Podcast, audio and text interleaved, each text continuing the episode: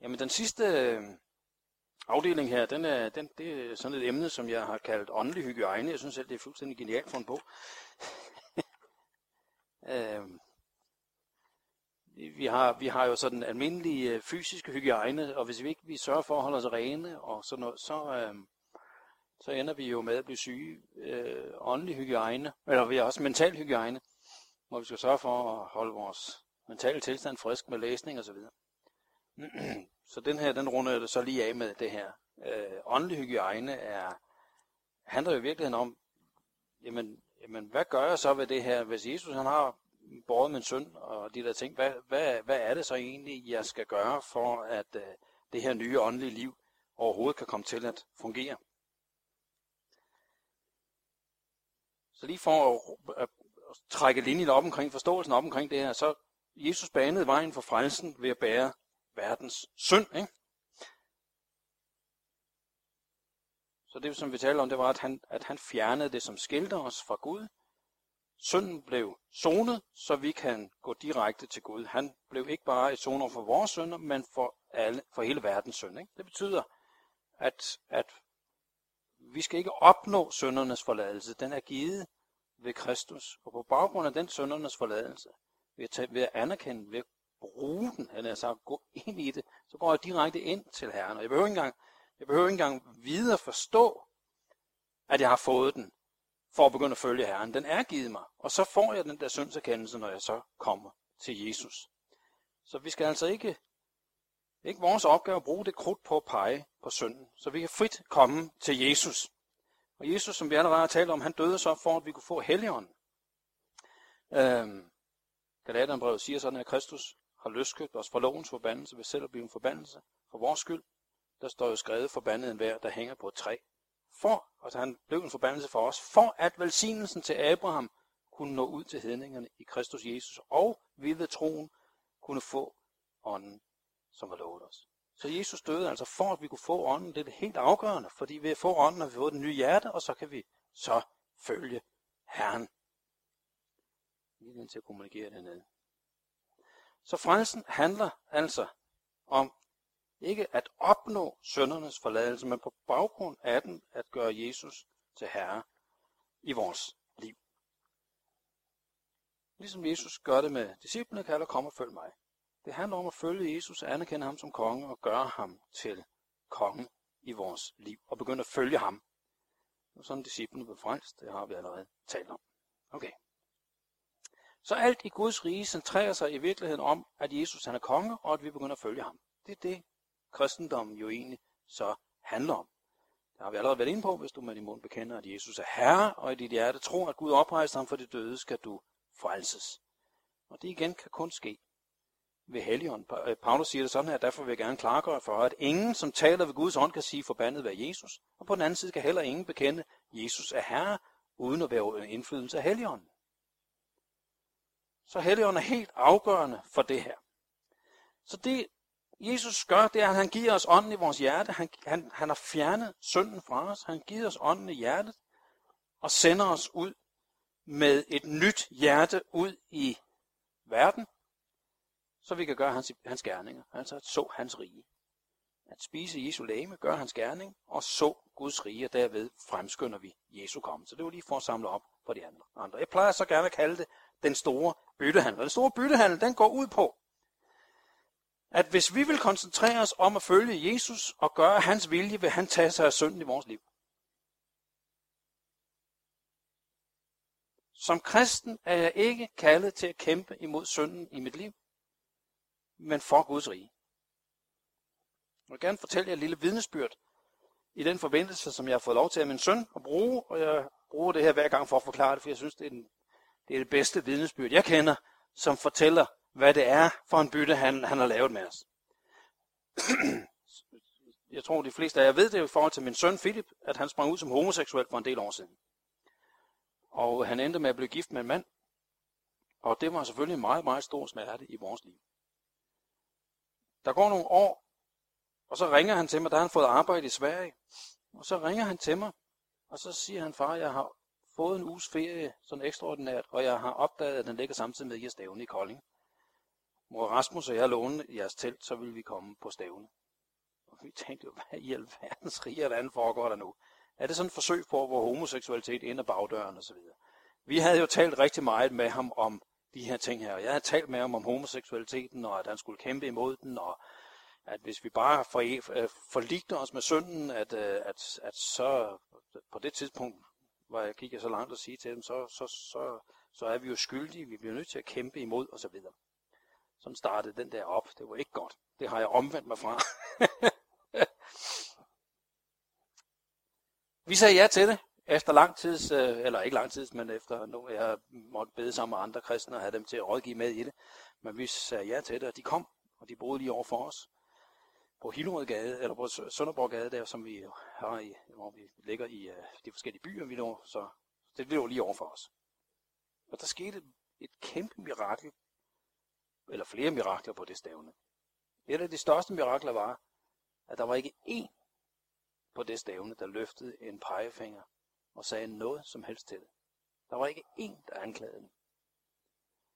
De kom som et homoseksuelt ægtepar og boede der. Vi har, jeg har været, jeg har set, jeg har ikke selv været involveret i det, men jeg har set mennesker blive bortvist fra det stævne, fordi de var kærester og boede i samme telt. Det kunne man ikke have. De boede der som homoseksuelle. Der var ikke én, der løftede fingre. Men de blev fagnet ind i fællesskabet. Kom til at opleve sig som en absolut del af det. Alle vidste, hvem de var. Det var jo min søn, så det vidste de godt. De havde set tingene. Han havde stået i rundfunk og fortalt det, så, så hele, alle i landet vidste, at han var homoseksuel. Øh, og hvor svært det var at have en far, der var præst i Amstros Kirke i Sønderborg. så, det var, så, så den var åbenlys. De kommer om lørdagen, da vi når til onsdag. Der sker miraklet. Jeg skal ikke bruge lang tid på at fortælle, hvordan det mirakel sker, men der sker det mirakel. At han omvender sig, eller de omvender sig. Og de bliver udfriet for homoseksualiteten. De skriver skilsmissepapir den samme dag. Philip får, han, bliver, han bliver virkelig sat fri i sit følelsesliv, så han siger, fra den dag var han heteroseksuel. Han, han, Gud gjorde miraklet i hans liv. Han, kom, han satte sit job op, kom på bibelskole, var der i to år, kom til Sønderborg og var der nogle år der, og er nu i gang med 3K-uddannelsen i øh, den nye øh, kirkelige lederuddannelse, som er startet samarbejde mellem Salt og øh, Diakonhøjskolen, som lige er startet. Fuldstændig fri. Øh, så var vi i øh, Roskilde for et par år siden, de havde spurgt, om jeg ville komme og forkynde og tale om Guds rige, og, øh, og bagefter skulle vi have en café eftermiddag, hvor de gerne ville have, at Philip og jeg fortalte vores vidnesbyrd sammen. Så der var en 100 mennesker til den café eftermiddag. Og så fortæller vi det vidnesbyrd sammen. Philip selvfølgelig mest om, hvordan han havde oplevet den her frihed.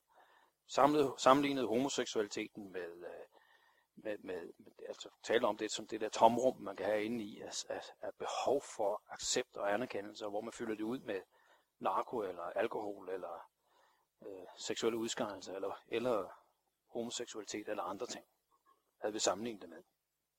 Og øh, da vi er færdige med det her vidnesbyrd, og Philip fortæller om den frihed, han har fået, Claus Bækgaard derovre, som er præst, han siger så til sidst, Philip, nu her til sidst må jeg så stille dig et spørgsmål. Jamen det måtte han jo godt. Og så siger han, hvis nu der sidder nogen her i den her øh, sal her, som kæmper med nogle af de ting, I har nævnt med pornografi, eller narko, eller alkohol, eller homoseksualitet, eller nogle andre ting, har du så et godt råd til dem? Ja, sagde Philip, det har jeg. Og så sagde han noget, der var lige ved at sende mig til tælling. jeg var lige ved at falde ned af stolen. Mest fordi jeg aldrig havde hørt andre end mig selv sige noget i den retning.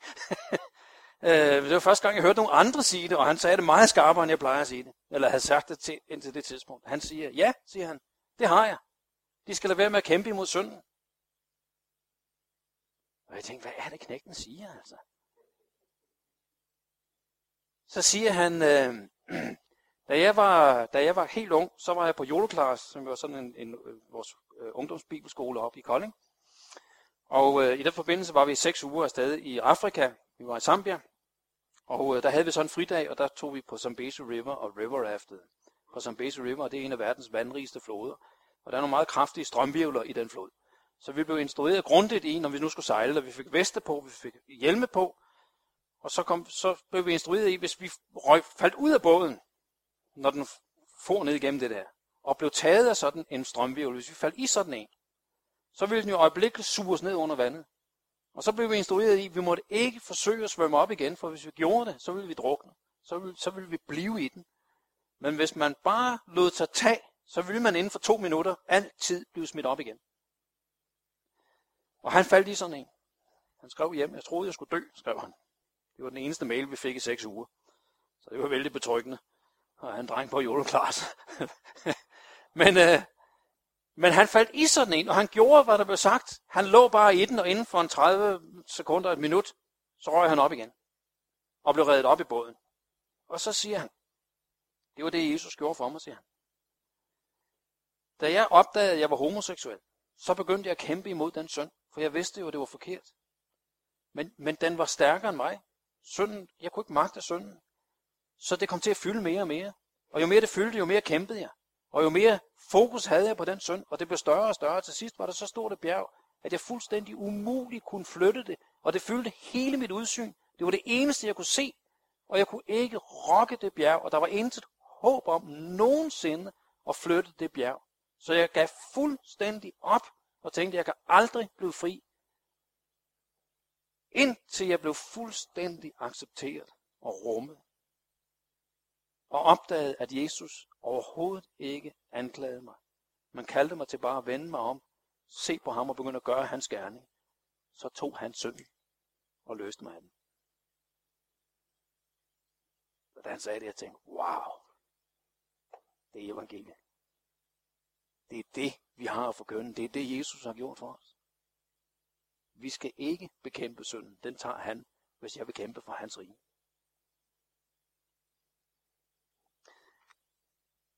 Så spørgsmålet er jo netop, at hvis han har taget synden, hvor er det så, jeg skal kæmpe hen?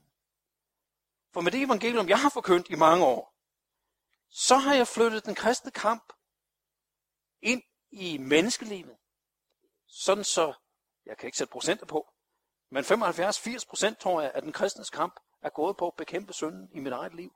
Og de sidste få procent, dem har jeg kunnet bruge til at kæmpe for Guds rige. Guds tanke er, slip den kamp og kæmp 100% for Guds rige. Brug alt kampen, al energien derud, så tager han synden fra dig. Så giver han dig det nye hjerte, som ikke synder. Så løser han dig og giver dig en ny natur. Hvis du kæmper mod synden, så fanger den dig og låser dig fast, for den er stærkere end dig. okay? ja. Det er et fantastisk frihedens budskab, vi har fået. Så hvor skal vi kæmpe så? Når jeg ikke skal kæmpe mod synden, hvor kæmper jeg så? Og der kan selvfølgelig siges meget om det, men jeg har prøvet at kigge ind i mit eget liv. Hvor er det, jeg kæmper for at holde mig fit for fight? Så det nye hjerte, jeg har, får lov til at leve i maksimal frihed. Så jeg ikke låses fast i synden. Ikke låses fast i alt det, der trækker mig ned. I en dårlig samvittighed og alle de der ting der, som ødelægger ind i mit liv. Det handler om at leve med et fokus på Guds rige og på hans vilje. Og Jeg, jeg har prøvet at definere fem områder. De er ikke specielt bibelske eller mest meget, meget fantastiske. Det er min erfaring af, hvor der oplever jeg det i hvert fald er vigtigt at have, for mig i hvert fald, at have fokuset meget stærkt på, øh, at have fokuset på at kæmpe for. Hvor jeg kæmper for noget, i stedet for imod noget. hvor jeg kæmper for Guds rige, i stedet for mod synden i mit liv. yes. Så, nu kommer de fem områder. Første område er, at jeg tilbeder Jesus som konge. At jeg lever med en tilbedelse af Jesus som kongen. Og jeg, det eneste, jeg gjorde her, jeg har bare taget nogle få skriftsteder og koblet dem til. Jeg kunne have valgt mange forskellige skriftsteder, jeg har bare lige valgt de her, fordi de taler om ham som den store konge, han er. Hebræerbrevet 8 siger hovedsagen i det, som her er sagt, er, at vi har en fantastisk ypperste præst, som sidder på tronen i himlen ved den almægtige Guds højre hånd. Altså, at han er større, end vi overhovedet kan forstå. Der er nogen, som jeg talte før om, der har Jesus som sin ven. Og, så, og det er fuldstændig legalt. Jesus siger, I er mine venner. Kommer jeg jo tilbage til. Så, så han er min ven. Men han er altså mere end din ven. Man tilbeder ikke sin ven. Og hvis Jesus kun er min ven, så er han ham, der skal hjælpe mig, når jeg har det svært. Men han er meget mere end det. Han er kongen. Han er den, det hele er skabt til. Det er ham, der har alle planerne. Det er ham, der ved, hvordan det hele det skal køres. Så jeg må bøje mig under den. Alles knæ skal bøje sig for ham. Derfor har Gud højt ophøjet ham, siger Paulus i Filipperbrevet, og givet ham et navn og en position højt over alle andre. Alle kommer til at bøje knæ for ham i himlen og på jorden og under jorden. Og alle skal erklære til Gud faders ære, Jesus Kristus er Herre. Det er helt nødvendigt at have det der fokus på ham. Jeg har lige siddet og læst en ny bog, der, der er kommet om Efraim Syren. Jeg ved ikke, om nogen af jer har læst den. Det lysfyldte øje. Efraim Syren levede i, i 400-tallet. Så han har skrevet teologi i 400-tallet. Og det er, det er vældig, jeg, jeg købte den, fordi jeg synes, det kunne være enormt interessant at læse så gammel teologi, og som er skrevet i en syrisk sammenhæng, som er meget tæt på den jødiske, altså en semitisk øh, måde at tænke på. Så hans, hans, øh, hans teologi er skrevet i poesi. Så han taler faktisk om, at den vores definerende teologi, hvor vi prøver at putte tingene ind i kasser, øh, skiller Herrens menighed i stedet for sammen, og det har han fuldstændig ret i. og hvis vi tror, vi kan definere Gud, så har vi selv, selv gjort os større end Gud. Det er fuldstændig rigtigt. så hvis vi prøver at putte alting ned i sådan nogle kasser, så vi kan forstå det, så sker der forfærdeligt mange negative ting. Så ja, det er vældig fascineret af. Så derfor købte jeg bogen og gav mig til at læse den her bog, og så var det jo min fætter, der havde oversat den, så synes jeg også, det var lidt interessant, og har brugt mange år på at studere manden der. Nå. Men øh, han siger, at tilbedelsen af Jesus styrker vores tro. Jeg tror, det er rigtigt. Han taler om vores åndelige, det lysfyldte øje. Han taler om, det, hvor at, at, at vi, har, vi er udstyret. Vi har et fysisk øje, det ser vi hjælp af lys. Vi har et åndeligt øje, det ser vi hjælp af tro. Så hvis jeg bruger troen, kan jeg se Gud. med troens øjne. Og derfor må jeg have fokus på ham, og derfor er tilbedelsen helt afgørende nødvendig, hvor jeg taler om det, jeg ser. Altså, at jeg udtrykker det, jeg ser. Så tilbedelsen af Gud, det er, at jeg siger det til ham, hvad jeg ser.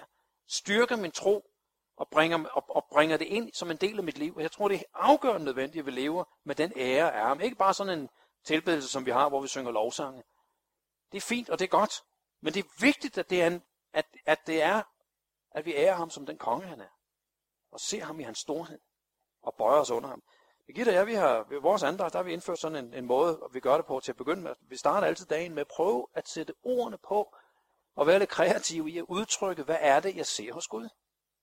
Hvad er det, jeg tror, han er i gang med?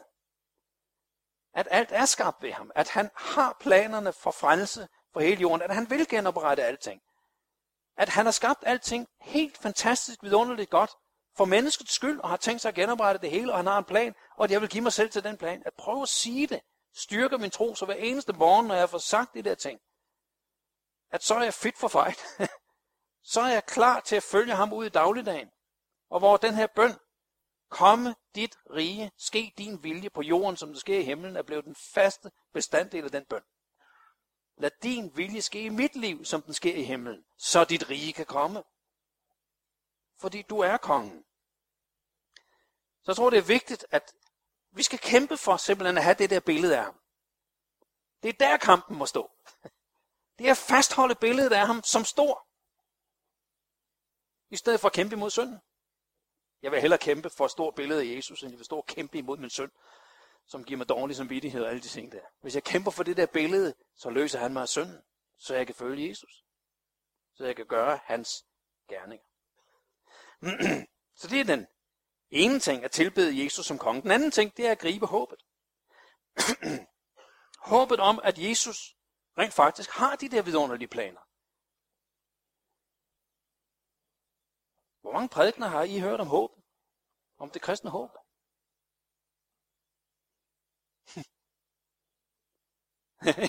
en hel del i sommer. For der tog man endelig fat i det. Så missionsforbundet, som det eneste sted i landet, har man taget fat i det med håben, ikke? Ja. Men det er en total mangelvare i Herrens menighed i den vestlige verden. Vi taler simpelthen ikke om vores kristne håb. Vi har tre søjler. Tro, håb og kærlighed. Men det er kun de to af dem, vi prædiker om. Vi må, vi må kæmpe for at fastholde og gribe og præcisere og forstå håbet mere og mere, så det bliver stærkere og stærkere og mere og mere levende for os. Og Romerne 5, 5 siger, og det håb gør ikke til skamme, for Guds kærlighed er udgyttet vores hjerte ved Helligånden, som er givet os. Håbet gør ikke til skamme, det holder os fast. Hvis ikke jeg har et levende håb, så daller jeg rundt som kristen. Tro og håb hører sammen. Hvis jeg ikke har et levende håb, hvad skulle jeg så tro på? For tro, det er jo tillid til det, jeg håber. Så hvis jeg ikke håber på noget, hvad tro har jeg så?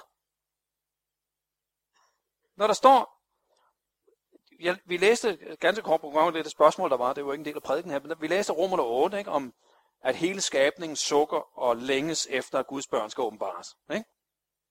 Hele skabningen sukker. Lidt længere nede står der i den samme tekst. Også vi, der har fået ånden som førstegrøde, sukker og længes efter forløsningen. Ikke? Så skaberværket sukker efter forløsningen. Vi sukker efter løsningen. Så læser vi lidt længere videre. Og så står der, men også ånden kommer os til hjælp i vores magtesløshed. For hvad vi retteligt bør bede om, forstår vi ikke. Men ånden kommer os til hjælp med hvad? Med uudsigelig sukke, som handler om præcis det samme. Skabningen sukker efter den forløsning, efter håbet, der bliver opfyldt. Guds børn må sukke efter det, så der er en længsel, der strækker sig ud imod Gud. Lad den forløsning komme her. Og ånden sukker efter den samme forløsning, for Gud længes lige så meget. Så er der den forening mellem skaberværket, mellem Guds børn og mellem Gud, der kobles sammen og får det hele til at blive til virkelighed. Ligesom åbenbaringsbogen slutter, der er råbet fra menigheden, der siger, kom her Jesus, og ånden råber, kom her Jesus. At der er længsel fra jorden og himlen, der møder hinanden. Det er det, håbet gør. At det fokuseres på Guds dagsorden, så vi begynder at følge ham, så vores liv må handle om det. Hvordan skulle vi ellers nogensinde kunne klare at lide martyrdeden, hvis ikke vi havde noget, der var større? Romerne 8, 28 siger, at alting samvirker til gode for dem, der elsker Gud. Det er et af de mest misbrugte citater i Bibelen. For det betyder så, at ligegyldigt hvad der sker, så har jeg en personlig fordel af det. Nu og her på jorden. Det tror jeg ikke, det ord siger. Det ord er sat lige i halen af det her, at hele skaberværket skal forløses. Så selvom jeg så skal lide martyrdøden, så samvirker det til gode for, at Guds mål kan nås. Det er, det er ikke skrevet sådan, at alting er til gavn for os. Men det er til gavn for Guds rige. Og dermed er det selvfølgelig rigtigt, det er til gavn for mig. Men menigheden bliver altså også bygget på martyrernes blod. Og det, svært, det vers bliver lidt svært at forstå, hvis martyrdøden kommer ind. Det, er vi, det lever vi så fjern fra, at vi slet ikke kunne forestille os, at det overhovedet hører med til troen. Men hele åbenbaringsbogen er skrevet alene af den grund. For at forberede os til martyrdøden. Det er derfor, vi har åbenbaringsbogen. Den er ikke skrevet for, at vi bare kan få tilfredsstille vores nysgerrighed af, hvad der kommer til at ske. Den er simpelthen skrevet for at forberede menigheden på at lide martyrdøden. Så der er mening med det hele, når antikrist opstår. Mm? Så vi klarer ikke anden tiden, hvis ikke vi har et levende håb. vi skal have et levende håb. Men du klarer heller ikke den daglige kamp, hvis ikke det levende håb er. Så kæmp for, at det håb er der. Prøv at høre, hvad Paulus skriver også i, til Efeser øh, menigheden i 1, 17. Jeg ved ikke, hvorfor jeg skrev det 23, men 1, 17. Jeg beder om, at vores Herres Jesu Kristi Gud, vores vidunderlige far, vil give jer åndelig visdom og åbenbaring, så I fuldt ud kan forstå alt, hvad I har fået adgang til gennem Kristus. Hele håbet. I fuldt ud kan forstå det. Det er hans bøn, det er hans længsel, at I fuldt ud kan forstå det. Kæmp for, at du kan forstå det. Fasthold håbet. Lad det være en del af din bøn, og noget, der hele tiden står for dit øje, så du kan følge Jesus, i stedet for at skulle kæmpe imod synden. Så er det nye hjerte i fuld sving. en vidunderligt håb. Det næste, som minder lidt om det, et med Jesu planer. jeg nævnte lige før, at jeg tror, at Jesus han har planer for hver det eneste menneske, for hver egen, osv. Kolossenserne 1, 9-10 siger, derfor er vi også blevet ved med at bede for jer, lige siden vi først hørte om jer, for vi ønsker, at I må få visdom og åndelig indsigt, så I fuldt ud kan forstå, hvad der er Guds vilje, så I kan leve sådan, at det ærer og glæder Herren. Hvis Paulus skriver sådan, må det være, fordi han mener, at det kan lade sig gøre fuldt ud at forstå Guds vilje, og hvad han ærligt talt går og tænker på lige nu. det må du kunne lade sig gøre så. Kæmp for, at du forstår Guds vilje. Sæt kampen ind der. han siger det også sådan her. Jeg betragter jer ikke længere som tjenere, jeg har vel allerede talt om det her. For en tjener bliver ikke indvidet i sin herres planer. Jeg regner jer for mine venner, for jeg har betroet jer alt det, jeg selv har fået at vide af min far. Jesus ønsker at dele sine planer og sine tanker med dig. Han ønsker at vise dig, hvad han tænker. Også om den her by. Også om dit familieliv. Det her blev min redning i forhold til Philip. Da, da, da han sprang ud som homoseksuel, og da han gik ind i rundfunk og stod der for i hele Danmark og fortalte, at nu var han altså, han var homoseksuel, og øh, han har en far, der var præst i Apostolsk Kirke i Sønderborg, og hvor svært det var, at vi ikke kunne snakke sammen. Og vores døtre kom grædende hjem fra skole, og alle de ting, der fulgte med der. Den smerte var ubærlig. Når jeg har det rigtig, rigtig svært, så har jeg min bønnedagbog. Så sætter jeg mig ned med min med, med, med en blok, eller sådan, jeg har sådan en, en, et hæfte, jeg skriver i. Og så er jeg stille for Herren, og det har jeg øvet mig i det her i nogle år, men det har faktisk ikke, slet ikke været så svært. Så det starter som regel med, at jeg tager et eller andet skriftsted og læser, og, og læser, så og Gud han taler til mig i skriftet, jeg skriver det ned som Guds løfte til mig personligt, og så prøver jeg at lytte efter, hvad siger Gud så. Og det har jeg så øvet mig i, at lytte efter, efter Guds hjerte. Det har vist sig i praksis igennem årene at være et ufatteligt præcist instrument. Hvad Gud ikke har sagt til mig, som er gået i opfyldelse der, er helt vildt. Hvor han har vist mig den situation, jeg er i. Jeg talt ind i den situation til mig. Det har været vidunderligt for mig. Da jeg sætter mig ned med den her, og, øh, og det var omkring juletid, jeg satte sådan et kår Norge musik på, der stod og kørte sådan lidt ligesom den musik, der var lige før, uden øh, sang og sådan noget. Der stod bare, og stille var jeg så sammen med Jesus, og jeg siger, Jesus, hvad tænker du om min søn? Hvad er der i dit hjerte? Hvad ser du? Og Gud begyndte at tale ind i mit hjerte. Jeg begyndte at opleve noget, der kom til mit hjerte. Jeg ved, det, har, det har taget nogle år at tro på, at det virkelig kunne være Gud, der talte sådan. Øh, og, og tro på, at den lille inspiration var det. Men jeg skrev bare det ned, som Gud han talte. Og jeg skrev ned, hvordan Gud han sagde, jeg vil herliggøre mit navn i det her land igennem ham. Og du skal se ham blive sat fuldstændig fri. Altså, der var... Så jeg skrev det ned, jeg havde det liggende i min bibel nogle år. Jeg havde et stærkt håb hvor jeg vidste, hvad Guds planer var. Men min søn, jeg kan huske, det stod ikke direkte det, jeg havde skrevet der, men jeg, jeg kan huske, jeg sagde til menigheden, Gud han har talt til mig om Philip, jeg ved, en dag kommer han til at stå på national tv og fortælle hele Danmark, at Herren han har sat ham fri. Da vi fik en halv times udsendelse i DR2 og fortalte vores vidnesbyrd for hele landet nogle år senere, der kom der en dame hen til mig fra menigheden og tog mig fat i armen og sagde, du sagde jo til os, at det ville komme til at ske. ja, det blev vores anker. Det blev vores faste anker, at vi vidste, hvad Guds planer var, hvad han tænkte om vores søn. Han vil gerne formidle sine planer og sine tanker med os. Da han omvendte sig, Philip, holdt vi en stor fest i familien, hvor vi inviterede hele familien, og så holdt vi den fortabte søn vender hjem fest. og jeg tog sædlen ud af min bibel og læste op, hvad Gud nogle år tidligere havde sagt om Philip. Og nu var det blevet til virkelighed. Og det havde holdt os i live i de år. Smerten var stor, men det havde holdt os i live. Jeg tror, at det er væsentligt og vigtigt, at vi kender Herrens plan. Også i en tid nu, homoseksuelle vinen og alle de ting. Hvad sker der med folkekirken? Hvad sker der med vores land? Falder det hele sammen? Hvis ikke du kender Guds planer, så går du i panik. Men hvis du kender Guds planer og ved, at han er i det, så er du tryg midt i kampene. Og ved, det her, det skal lykkes, for Herren har sagt det. Også selvom vi skal igennem kampe, også selvom vi skal igennem nederlag, så vil det her lykkes. så kæmp, for du kender Jesu planer. Den næste, den tredje af dem, den elsker jeg rigtig meget. Den er termometer. Den er, det er der, du øjeblikkeligt kan måle, om du er på vej derhen, hvor synden bare fanger dig igen. og bare får lov til at rasere i dit liv og tage dig. Du kan mærke det med det samme, når den er gal med det her punkt. Det er at være glad. Skriften taler om, at vi skal være glade. Nehemias 8.10 siger, der, Nehemias siger der, at han sagde til dem, gå hen og spis fede drikker og drik, øh, retter og drik sød vin, og send noget af det til dem, der ikke har noget, for denne dag er hellig for Herren. Vær ikke bedrøvet, for glæde i Herren er jeres styrke.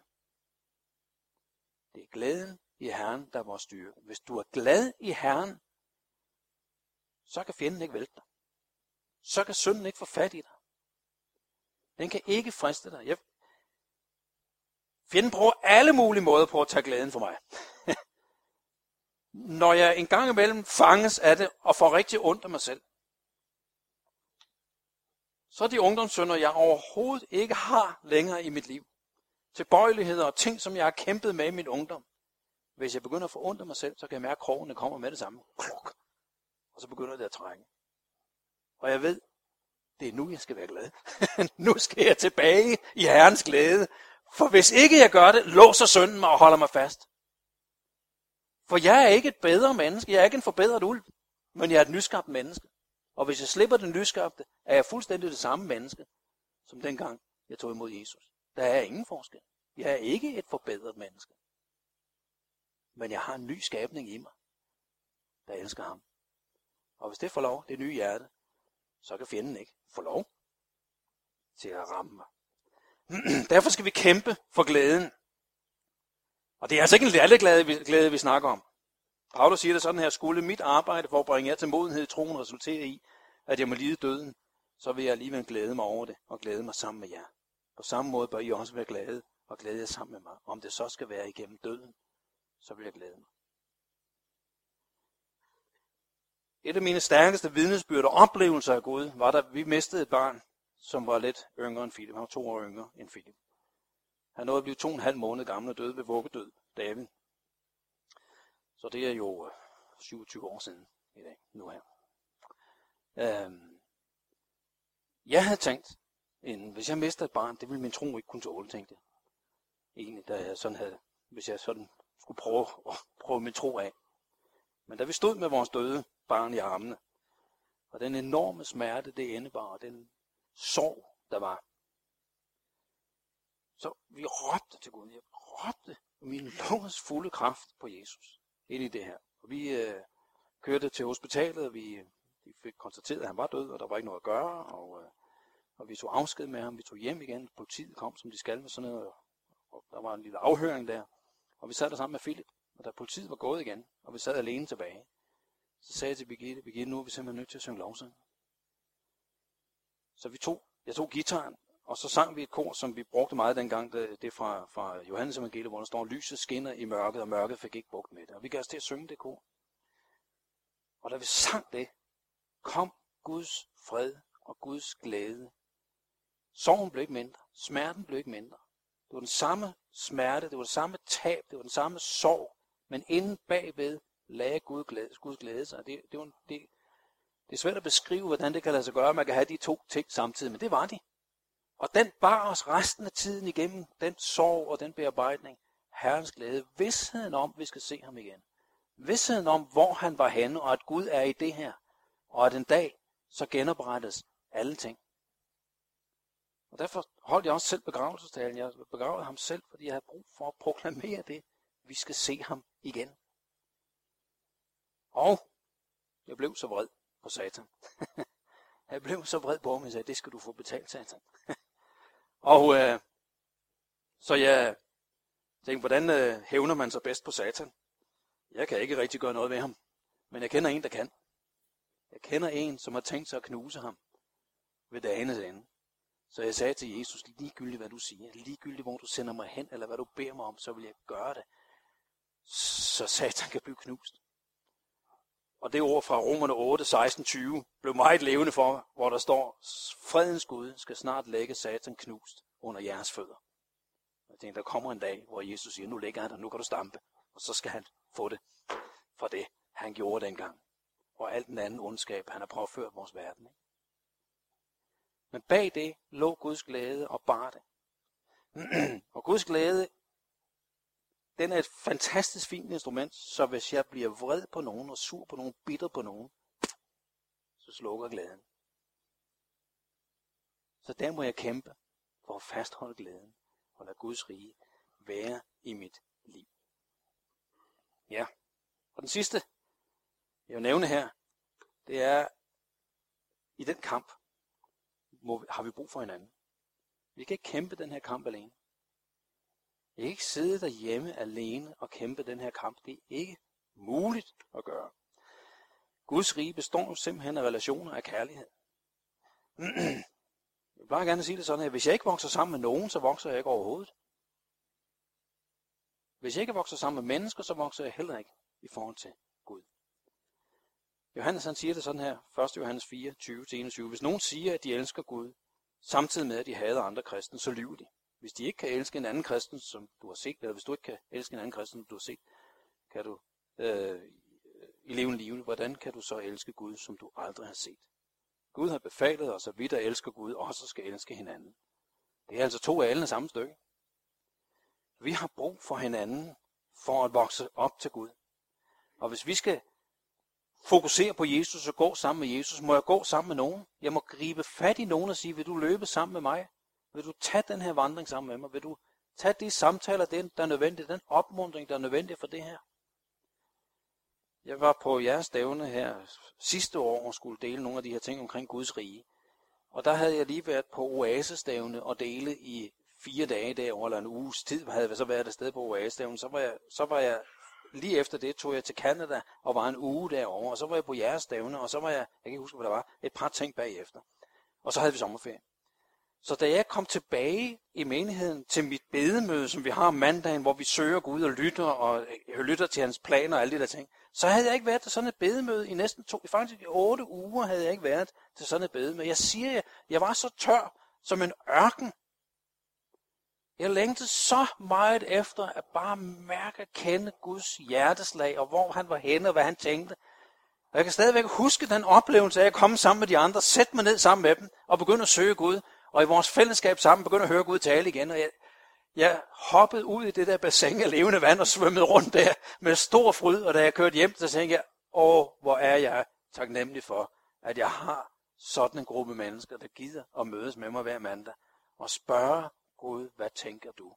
Og lytte og dele med hjertet og dele med hinanden, hvad vi tror og ser Gud gør.